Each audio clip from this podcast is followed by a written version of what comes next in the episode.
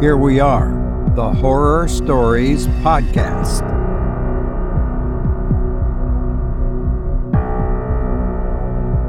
Hello, you wonderful person. Thank you for listening to this episode of Horror Stories Podcast. I'm Robert Crandall. I hope you are well, prosperous, and happy. I want to thank Tim from the great state of Michigan for buying me five coffees.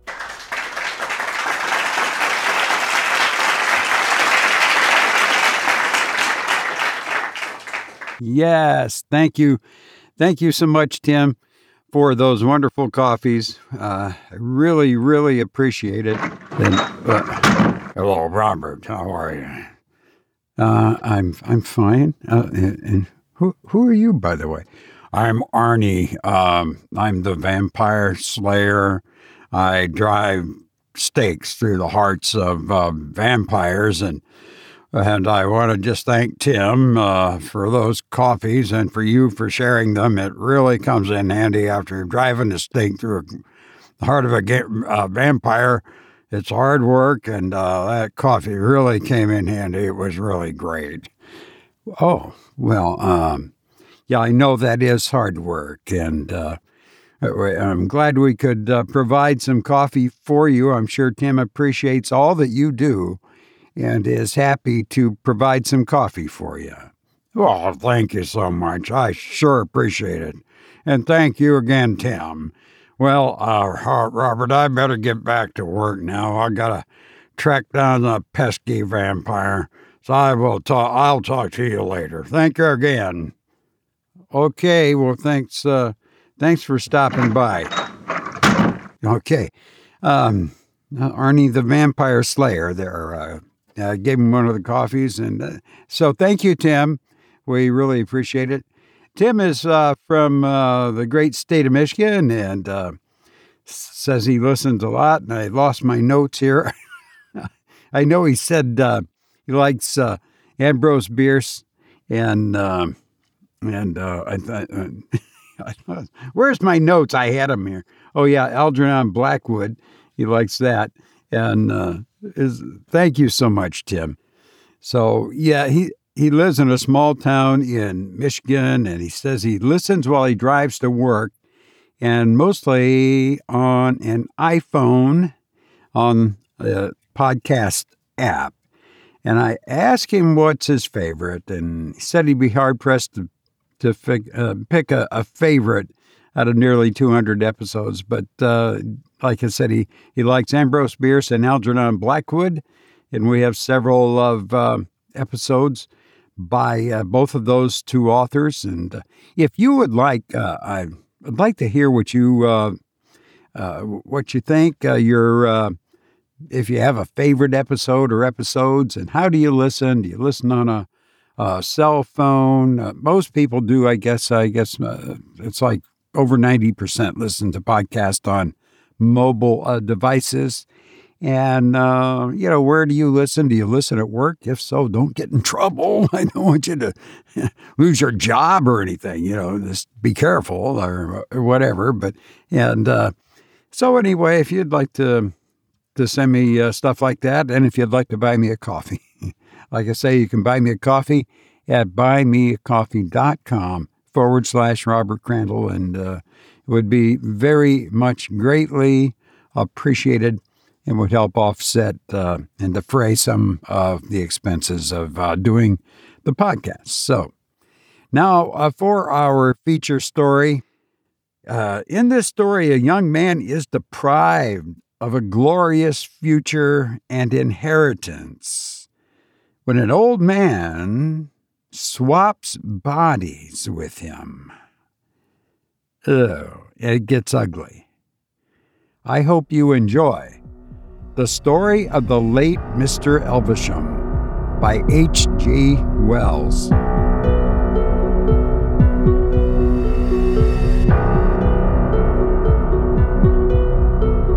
I set this story down, not expecting it will be believed but if possible, to prepare a way of escape for the next victim. He perhaps may profit from my misfortune, My own case, I know, is hopeless, and I am now in some measure prepared to meet my fate. My name is Edward George Eden. I was born in Trentham, in Staffordshire, my father being employed in the gardens there.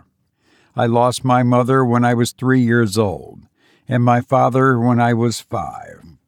My uncle, George Eden, then adopting me as his own son. He was a single man, self educated, and well known in Birmingham as an enterprising journalist. He educated me generously, fired my ambition to succeed in the world, and at his death, which happened four years ago, left me his entire fortune, a matter of five hundred pounds, after all outgoing charges were paid. I was then eighteen. He advised me in his will to expend the money in completing my education. I had already chosen the profession of medicine, and through his posthumous generosity and my good fortune in a scholarship competition, I became a medical student at University College London. At the time of the beginning of my story, I lodged at 11A University Street in a little upper room, very shabbily furnished and drafty, overlooking the back of Shoolbred's premises. I used this little room both to live in and sleep in because I was anxious to eke out my means to the very last shilling's worth. I was taking a pair of shoes to be mended at a shop in the Tottenham Court Road when I first encountered the little old man with the yellow face with whom my life has now become so inextricably entangled. He was standing on the curb and staring at the number on the door in a doubtful way as I opened it. His eyes, they were dull gray eyes, and reddish under the rims, fell to my face, and his countenance immediately assumed an expression of corrugated amiability. You come, he said. After the moment, I had forgotten the number of your house. How do you do, Mr. Eden? I was a little astonished at his familiar address for I had never set eyes on the man before. I was a little annoyed, too, at his catching me with my boots under my arm. He noticed my lack of cordiality. Wonder who the deuce I am, eh? A friend, let me assure you. I have seen you before, though you haven't seen me. Is there anywhere I can talk to you? I hesitated the shabbiness of my room upstairs was not a matter for every stranger. Perhaps, said I, we might walk down the street. I'm unfortunately prevented. My gesture explained the sentence before I had spoken it. The very thing, he said, and faced this way and then that. The street? Which way shall we go? I slipped my boots down in the passage. Look here, he said abruptly. This business of mine is a rigmarole. Come and lunch with me, Mr. Eden. I'm an old man, a very old man, and I'm not good at explanations. And what with my piping voice and the clatter of the traffic, he laid a persuasive, skinny hand that trembled a little upon my arm. I was not so old that an old man might not treat me to a lunch, Yet at the same time, I was not altogether pleased by this abrupt invitation. I had rather, I began. But I had rather, he said, catching me up. And a certain civility is surely due to my gray hairs. So I consented and went with him. He took me to Blavatsky's. I had to walk slowly to accommodate myself to his paces, and over such a lunch I had never tasted before. He fended off my leading question, and I took a better note of his appearance. His clean shaven face was lean and wrinkled.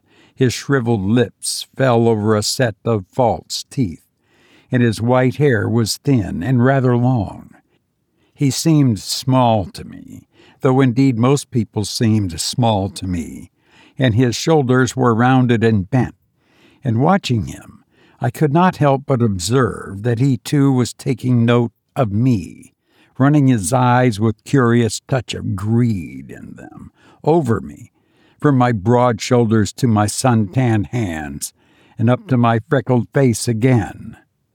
And now, said he, as we lit our cigarettes, I must tell you of the business in hand. I must tell you, then, that I'm an old man, a very old man. He paused momentarily. And it happens that I have money, that I must presently be leaving, and never a child have I to leave it to. I thought of the confidence trick and resolved I would be on the alert for the vestiges of my five hundred pounds. He proceeded to enlarge on his loneliness and the trouble he had had to find a proper disposition of his money. I have weighed this plan and that plan charities, institutions, and scholarships, and libraries, and I have come to this conclusion at last. He fixed his eyes on my face. That I will find some young fellow, ambitious, pure minded, and poor, healthy in body, healthy in mind, and in short, make him my heir. Give him all that I have. He repeated, Give him all that I have, so that he will suddenly be lifted out of all the trouble and struggle in which his sympathies have been educated to freedom and influence. I tried to seem disinterested, with a transparent hypocrisy, I said, And you want my help, my professional services, maybe, to find that person? He smiled and looked at me over his cigarette, and I laughed at his quiet exposure of my modest pretense.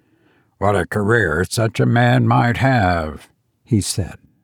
It fills me with envy to think how I have accumulated that another man may spend. But there are conditions, of course, burdens to be imposed. He must, for instance, take my name. You cannot expect everything without some return, and I must go into all the circumstances of his life before I can accept him. He must be sound. He must know his heredity, how his parents and grandparents died have the strictest inquiries made into his private morals. This modified my secret congratulations a little. And do I understand, said I, that I? Yes, he said almost fiercely. You. You. I answered never a word. My imagination was dancing wildly. My innate skepticism was useless to modify its transports. There was not a particle of gratitude in my mind. I did not know what to say, nor how to say it. But why me in particular? I said at last. He had chanced to hear of me from Professor Hasler, he said, as a typical sound and sane young man, and he wished as far as possible to leave his money where health and integrity were assured. That was my first meeting with the little old man. He was mysterious about himself. He would not give his name yet, he said, and after I answered some questions of his, he left me at the Blavitsky portal. I noticed that he drew a handful of gold coins from his pocket when it came to paying for the lunch. His insistence upon bodily health was curious. In accordance with an arrangement we had made, I applied that day for a life policy in the Loyal Insurance Company for a large sum, and I was exhaustively overhauled by the medical advisers of that company in the subsequent week. Even that did not satisfy him, and he insisted I must be re examined by the great Dr. Henderson. It was Friday in Whitsun week before he came to a decision. He called me down quite late in the evening, nearly nine it was, from cramming chemical equations for my preliminary scientific examination. He was standing in the passage under the feeble gas lamp, and his face was a grotesque interplay of shadows. He seemed more bowed than when I had first seen him, and his cheeks had sunk in a little. His voice shook with emotion. Everything is satisfactory, Mr. Eden, he said. Everything is quite, quite satisfactory. And this night of all nights, you must dine with me to celebrate your ascension. He was interrupted by a cough. you won't have long to wait either, he said, wiping his handkerchief across his lips and gripping my hand with his long bony claw that was disengaged. Certainly not very long to wait. We went into the street and called a cab. I remember every incident of that drive vividly the swift, easy motion, the vivid contrast of gas and oil and electric light, the crowds of people in the streets, the place in Regent Street to which we went, and the sumptuous dinner we were served with there. I was disconcerted at first by the well dressed waiter's glances at my rough clothes, bothered by the stones of the olives but as the champagne warmed my blood, my confidence revived. At first, the old man talked of himself. He had already told me his name in the cab. He was Egbert Elvesham, the great philosopher, whose name I had known since I was a lad at school. It seemed incredible to me that this man, whose intelligence had so early dominated mine, this great abstraction, should suddenly realize itself as this decrepit, familiar figure. I dare say every young fellow who has suddenly fallen among celebrities has felt something of my disappointment. He told me now of the future that feeble streams of his life would presently leave dry for me houses, copyrights, investments, I had never suspected that philosophers were so rich. He watched me drink and eat with a touch of envy. What a capacity for living you have, he said, and then with a sigh, a sigh of relief, I could have thought it, it will not be long. Eh, said I, my head swimming now with champagne. I have a future, perhaps, of a passing agreeable sort, thanks to you.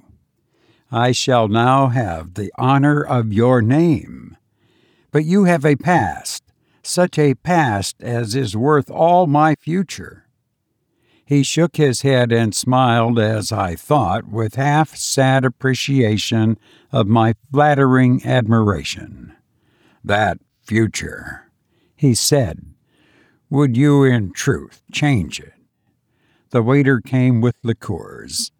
You will not perhaps mind taking my name, taking my position, but would you indeed willingly take my years? With your achievements? said I gallantly. He smiled again. Kummel, both, he said to the waiter, and turned his attention to a little paper packet he had taken from his pocket. This hour, said he, this after dinner hour is the hour of small things. Here is a scrap of my unpublished wisdom. He opened the packet with his shaking yellow fingers and showed a little pinkish powder on the paper. This, said he. Well, you must guess what it is.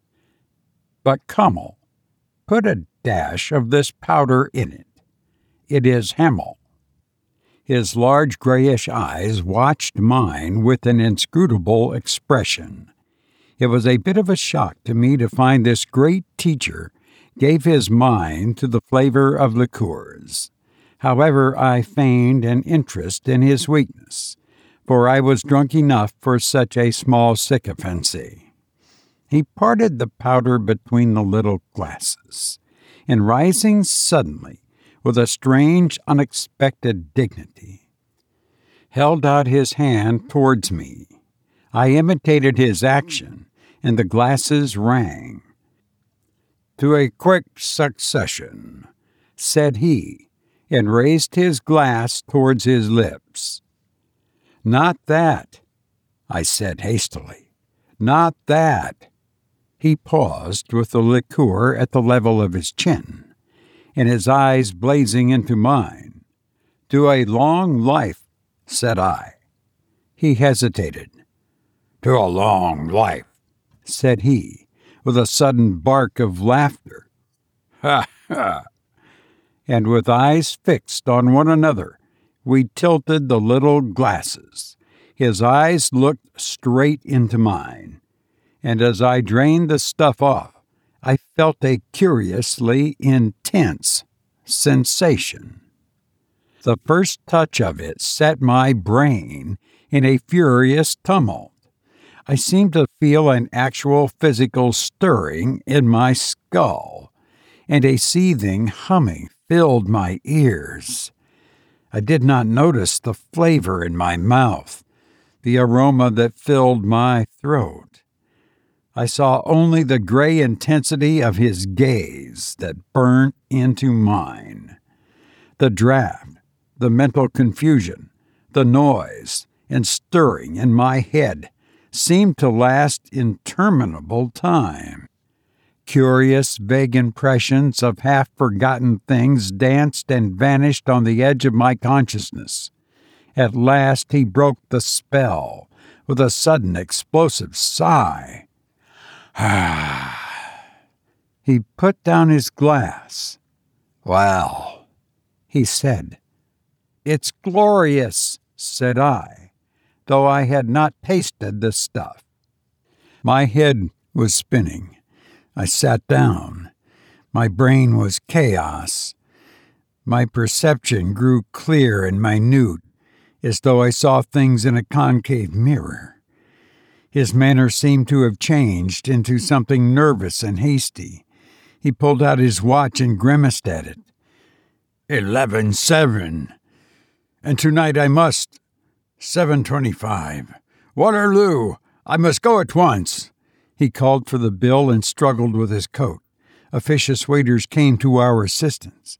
In another moment I was wishing him goodbye over an apron of a cab and still with an absurd feeling of minute distinctness, as though, how can I express it? I not only saw, but felt through an inverted opera glass. That stuff, he said. He put his hand to his forehead. I ought not to have given it to you. It will make your head split tomorrow. Wait a minute. Here. He handed me out a little flat thing like Seidlitz powder. Take that in water as you are going to bed. The other thing was a drug. Not till you're ready to go to bed, mind. It will clear your head. That's all. One more shake. Futurus. I gripped his shriveled claw. Goodbye, he said and by the droop of his eyelids I judged, too, that he was a little under the influence of that brain twisting cordial. He recollected something else with a start, felt in his breast pocket, and produced another packet, this time a cylinder the size and shape of a shaving stick. Here, said he, I'd almost forgotten. Don't open this until I come tomorrow, but take it now. It was so heavy that I well nigh dropped it. All right, said I, and he grinned at me through the cab window as the cabman flicked his horse into wakefulness. It was a white packet he had given me, with red seals at either end and along the edge. If this isn't money, said I, it's platinum or lead.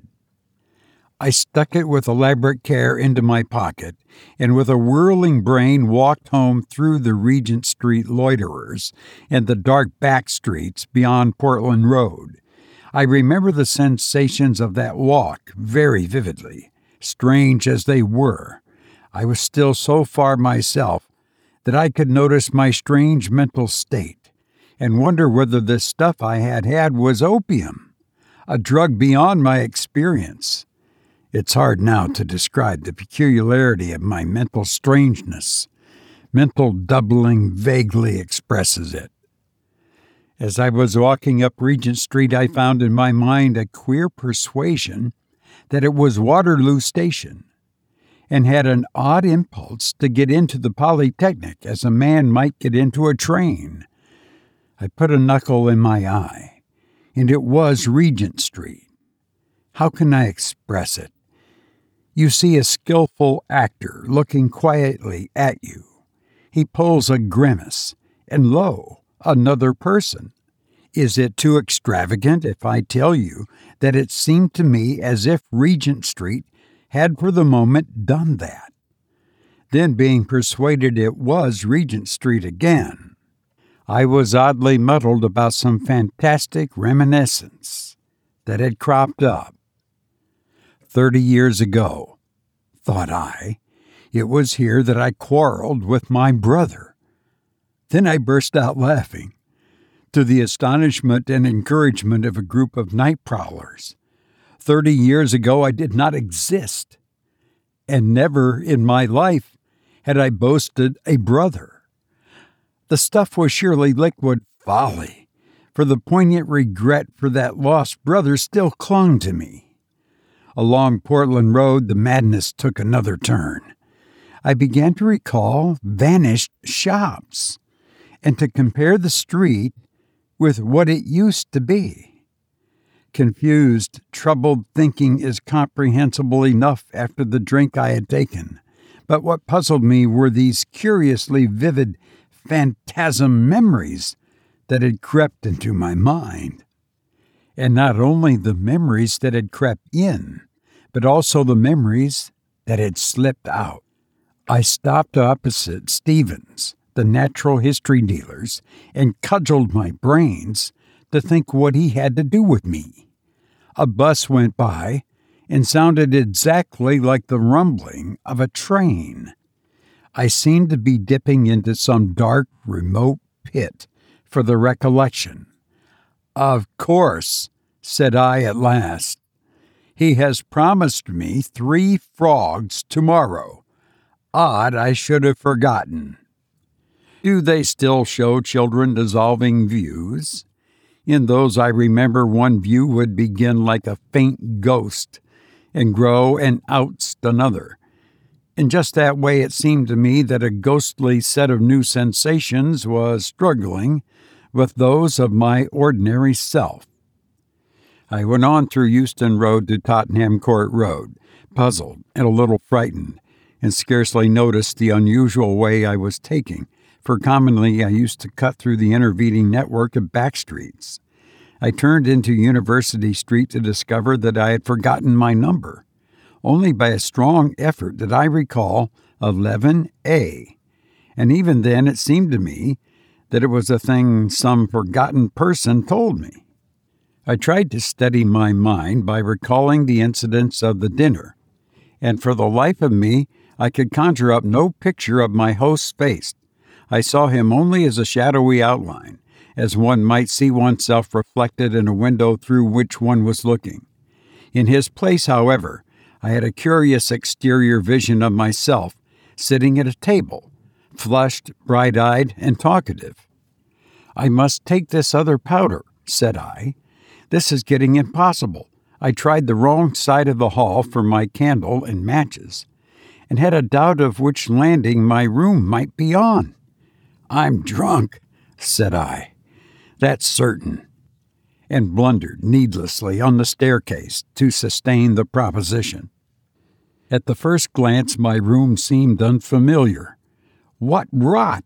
I said, and stared about me.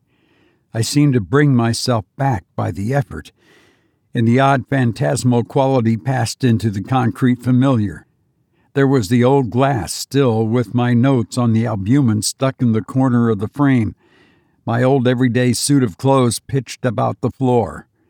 And yet it was not so real after all. I felt an idiotic persuasion trying to creep into my mind, as it were, that I was in a railway carriage in a train just stopping, that I was peering out of a window at some unknown station. I gripped the bed rail firmly to reassure myself. It's clairvoyance, perhaps, I said.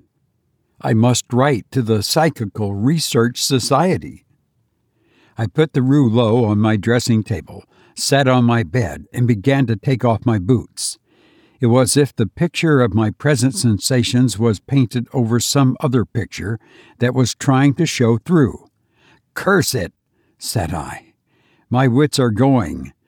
Or am I in two places at once? Half undressed, I tossed the powder into a glass and drank it off. It effervesced and became a fluorescent amber color. Before I was in bed, my mind was already tranquilized. I felt the pillow at my cheek, and thereupon I must have fallen asleep. I awoke abruptly out of a dream of strange beast and found myself lying on my back. Probably everyone knows that dismal, emotional dream from which one escapes, awake, indeed, but strangely cowed. There was a curious taste in my mouth, a tired feeling in my limbs, a sense of cutaneous discomfort. I lay with my head motionless on my pillow, expecting that my feeling of strangeness and terror would pass away, and that I should then doze off again to sleep. But instead of that, my uncanny sensations increased. At first, I could perceive nothing wrong about me.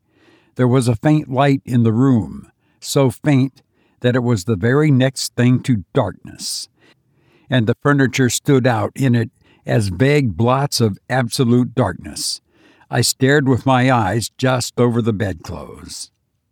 It came into my mind that someone had entered the room to rob me of my rouleau of money but after lying for some moments, breathing regularly to simulate sleep, I realized this was mere fancy. Nevertheless, the uneasy assurance of something wrong kept fast hold of me. With an effort, I raised my head from the pillow and peered about me at the dark. What it was, I could not conceive. I looked at the dim shapes around me, the greater and lesser darknesses that indicated curtains, table, fireplace, bookshelves, and so forth. Then I began to perceive something unfamiliar in the forms of the darkness. Had the bed turned round? Yonder should be the bookshelves, and something shrouded and pallid rose there. Something that would not answer to the bookshelves, however I looked at it. It was far too big to be my shirt thrown on a chair. Overcoming a childish terror, I threw back the bedclothes and thrust my leg out of bed. Instead of coming out of my truckle bed upon the floor, I found my foot scarcely reached the edge of the mattress. I made another step, as it were, and sat up on the edge of the bed.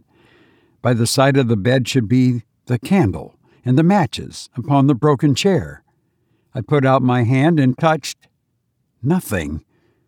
I waved my hand in the darkness and it came against some heavy hanging, soft and thick in texture, which gave a rustling noise at my touch. I grasped this and pulled it. It appeared to be a curtain suspended over the head of my bed. I was now thoroughly awake and beginning to realize that I was in a strange room. I was puzzled. I tried to recall the overnight circumstances and found them now, curiously enough, vivid in my memory. The supper, my reception of the little packages, my wonder whether I was intoxicated, my slow undressing, the coolness to my flushed face of my pillow. I felt a sudden distrust. Was that last night or the night before? At any rate, this room was strange to me, and I could not imagine how I got into it. The dim, pallid outline was growing paler, and I perceived it was a window with the dark shape of an oval toilet glass against the weak intimation of the dawn that filtered through the blind. I stood up and was surprised by the curious feeling of weakness and unsteadiness. With trembling hands outstretched, I walked slowly towards the window, getting nevertheless a bruise on the knee from a chair by the way.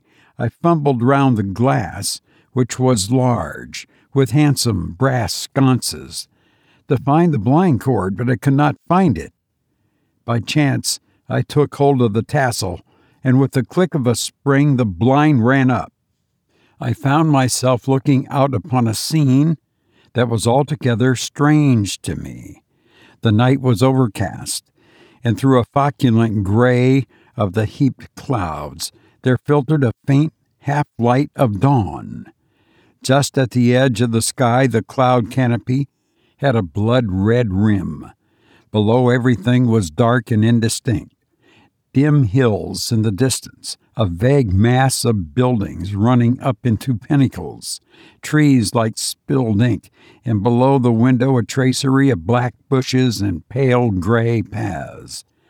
It was so unfamiliar that for the moment I thought myself still dreaming. I felt the toilet table. It appeared to be made of some polished wood and was rather elaborately furnished. There were little cut glass bottles and a brush upon it. There was also a queer little object, horseshoe shape it felt, with smooth, hard projections, lying in a saucer. I could find no matches nor candlestick. I turned my eyes to the room again. Now the blind was up. Faint specters of its furnishing came out of the darkness. There was a huge curtained bed, and the fireplace at its foot had a large white mantel with something of the shimmer of marble. I leant against the toilet table, shut my eyes, and opened them again, and tried to think. The whole thing was far too real for dreaming. I was inclined to imagine there was still some hiatus in my memory, as a consequence of my draught of that strange liqueur, that I had come into my inheritance, perhaps, and suddenly lost my recollection of everything since my good fortune had been announced. Perhaps if I had waited a little, things would be clearer to me again. Yet my dinner with old Elvesham was now singularly vivid and recent. The champagne, the observant waiters, the powder, and the liqueurs, I could have staked my soul it all happened a few hours ago. And then occurred a thing so trivial and yet so terrible to me that I shiver now to think of that moment. I spoke aloud and said, How the devil did I get here? And the voice was not my own. It was not my own. It was thin the articulation was slurred. The resonance of my facial bones were different. Then, to reassure myself, I ran one hand over the other and felt loose folds of skin, the bony laxity of age. Surely, I said in that horrible voice that had somehow established itself in my throat, surely this thing is a dream almost as quickly as if I did it involuntarily. I thrust my fingers into my mouth. My teeth had gone. My fingertips ran on the flaccid surface of an even row of shriveled gums. I was sick with dismay and disgust. I felt then a passionate desire to see myself, to realize at once in its full horror the ghastly change that had come upon me. I tottered to the mantel and felt along for it for matches. As I did so, a barking cough sprang up in my throat, and I clutched the thick flannel nightdress I found about me. There were no matches there, and I suddenly realized that my extremities were cold sniffing and coughing and whimpering a little. Perhaps I, I fumbled back to bed. It is surely a dream. I whispered to myself as I clambered back. Surely a dream. It was a senile repetition. I pulled the bedclothes over my shoulders. Over my ears, I thrust my withered hand under the pillow and determined to compose myself to sleep. Of course, it was a dream. In the morning, the dream would be over, and I should wake up strong and vigorous again to my youth and studies. I shut my eyes, breathed regularly, and finding myself wakeful, began to count slowly through the powers of three. But the thing I desired would not come. I could not get to sleep, and the persuasion of the inexorable reality of the change that had happened to me grew steadily. Presently I found myself with my eyes wide open the powers of three forgotten, and my skinny fingers upon my shriveled gums. I was indeed suddenly and abruptly an old man. I had in some unaccountable manner fallen through my life and come to old age. In some way, I had been cheated of all the best of my life, of love, of struggle, of strength, and hope. I groveled into the pillow and tried to persuade myself that such hallucination was possible. Imperceptibly, steadily, the dawn grew clearer. At last, despairing of further sleep, I sat up in bed and looked about me. A chill twilight rendered the whole chamber visible. It was spacious and well furnished, better furnished than any room I had ever slept in before a candle and matches became dimly visible upon a little pedestal in a recess. I threw back the bedclothes, and shivering with the rawness of the early morning, albeit it was summer time, I got out and lit the candle. Then, trembling horribly, so that the extinguisher rattled on its spike, I tottered to the glass and saw Elvesham's face. It was none the less horrible because I had already dimly feared as much. He had already seemed physically weak and pitiful to me.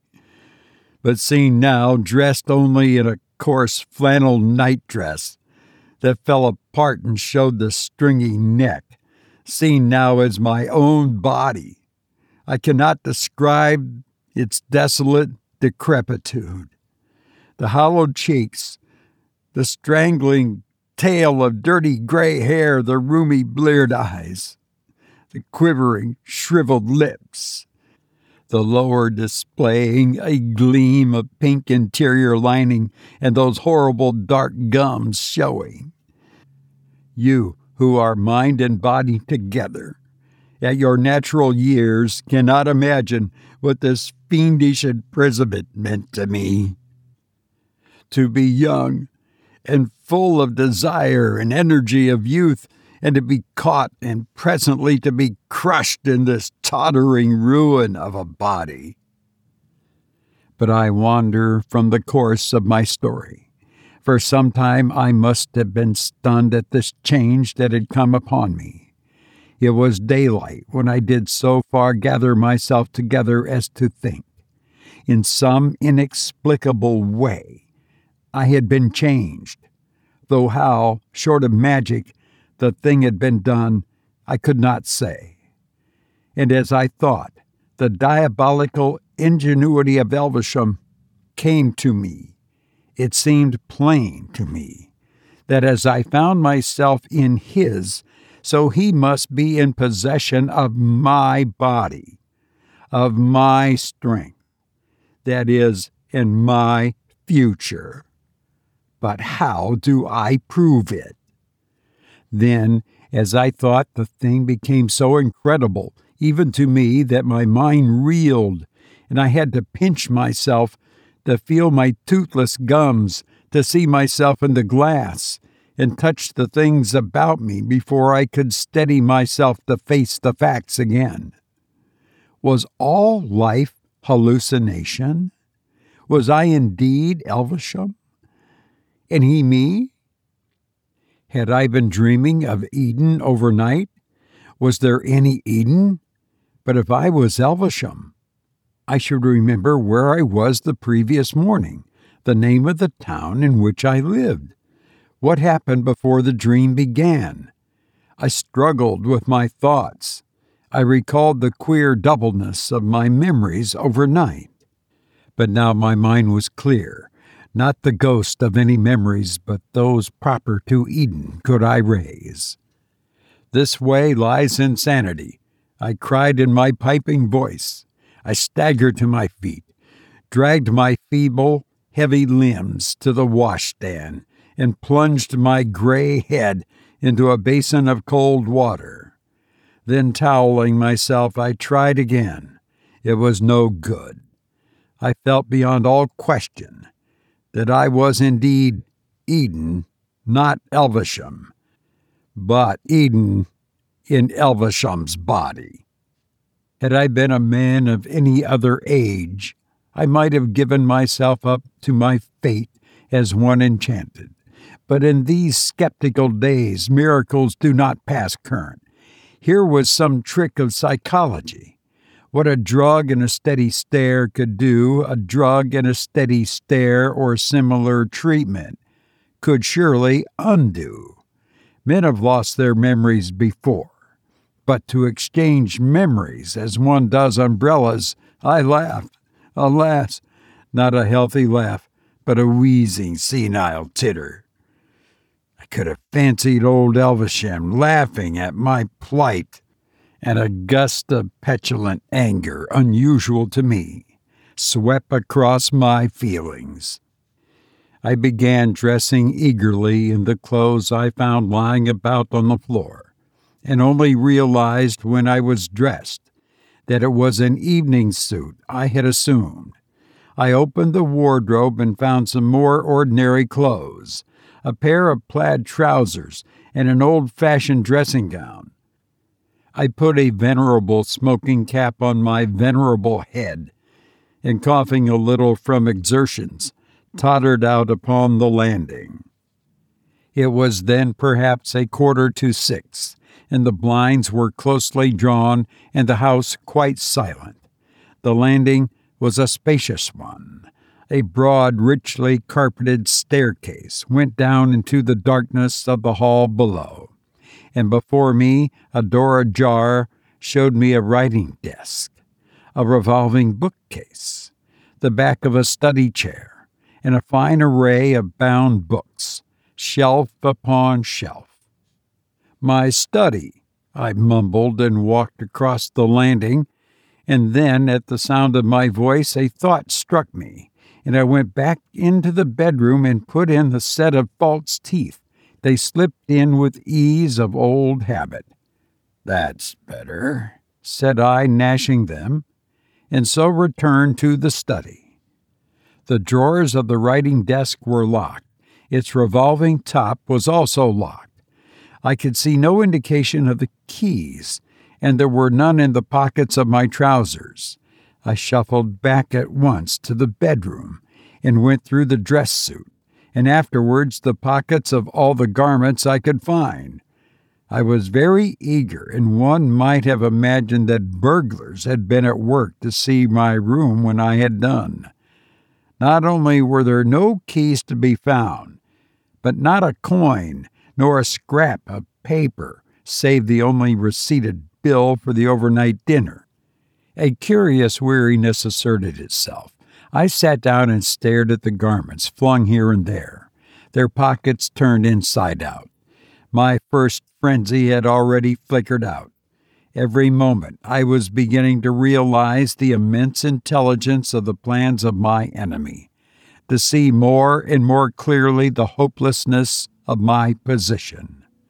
With an effort, I rose and hurried hobbling into the study again. On the staircase was a housemaid pulling up the blinds. She stared, I think, at the expression of my face. I shut the door of the study behind me and, seizing a poker, began an attack upon the desk. That is how they found me. The cover of the desk was split the lock smashed. the letters torn out of the pigeonholes and tossed about the room. In my senile rage, I flung about the pens and other such light stationery and overturned the ink. Moreover, a large vase upon the mantel had got broken. I don't know how. I could find no checkbook, no money, no indications of the slightest use for the recovery of my body. I was battering madly at the drawers when the butler, backed by two women servants, intruded upon me. That simply is the story of my change. No one will believe my frantic assertions. I'm treated as one demented, and even at this moment I'm under restraint. But I am sane, absolutely sane, and to prove it, I have sat down to write this story minutely as the things happened to me.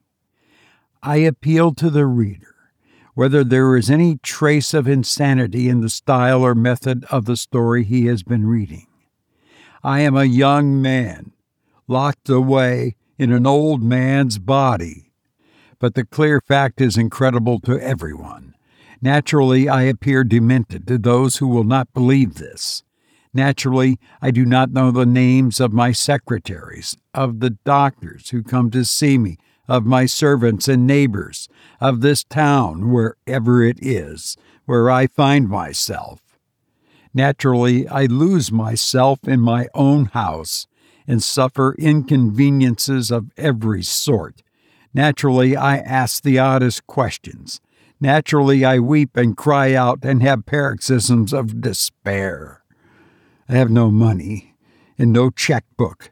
The bank will not recognize my signature for I suppose that, allowing for the feeble muscles I now have, my handwriting is still Eden's.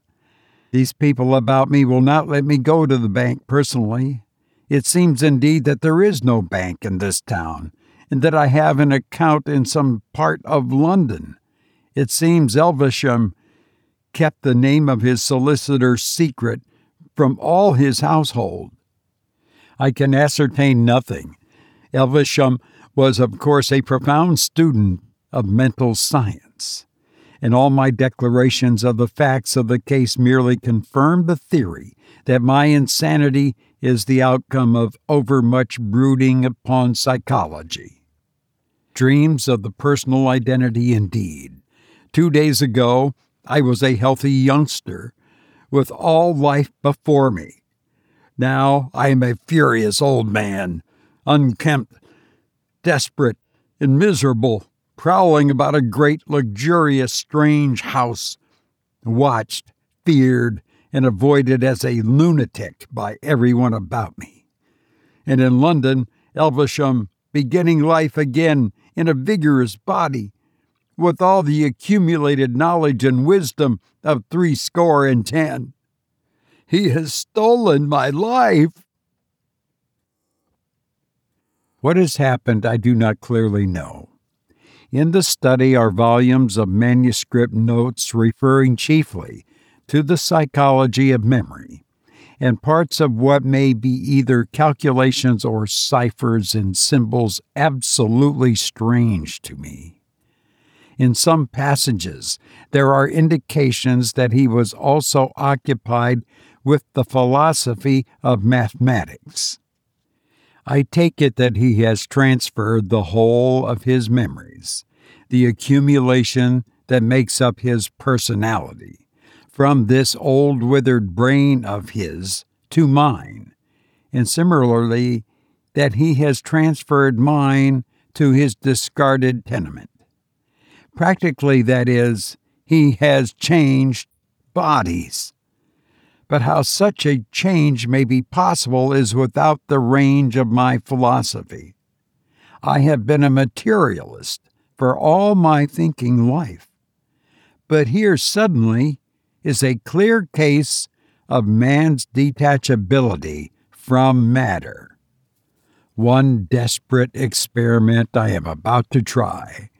I sit writing here before putting the matter to issue. This morning with the help of a table knife that I secreted at breakfast. I succeeded in breaking open a fairly obvious secret drawer in this wrecked writing desk. I discovered nothing save a little green glass vial containing a white powder. Round the neck of the vial was a label, and thereon was written this one word release. This may be, is most probably, poison. I can understand Elvesham placing poison in my way, and I should be sure that it was his intention so to get rid of the only living witness against him were it not for this careful concealment. The man has practically solved the problem of immortality, save for the spite of chance. He will live in my body until it has aged, and then again, throwing that aside, he will assume some other victim's youth and strength. When one remembers his heartlessness, it is terrible to think of the ever growing experience that how long has he been leaping from body to body? But I tire of writing. The powder appears to be soluble in water. The taste is not unpleasant. There, the narrative found upon Elvesham's desk ends. His dead body lay between the desk and the chair. The latter had been pushed back probably by his last convulsions. The story was written in pencil and in a crazy hand, quite unlike his usual minute characters. There remain only two curious facts to record. Indisputably, there was some connection between Eden and Elvesham, since the whole of Elvesham's property was bequeathed to the young man, but he never inherited.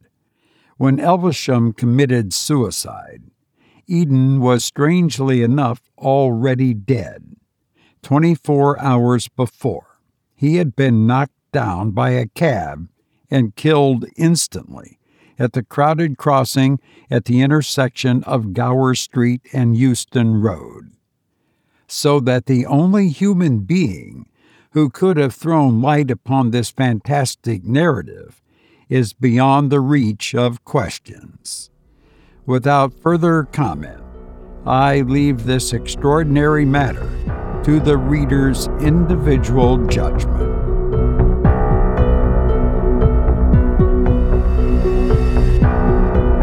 You've been listening to the story of the late Mr. Elvesham by H.G. Wells, who once said, Affliction comes to us, not to make us sad, but sober not to make us sorry, but wise. I hope you've enjoyed this episode. I've enjoyed being with you, but now I must go. I hope to be with you again soon. Please be well, and thank you for listening to me.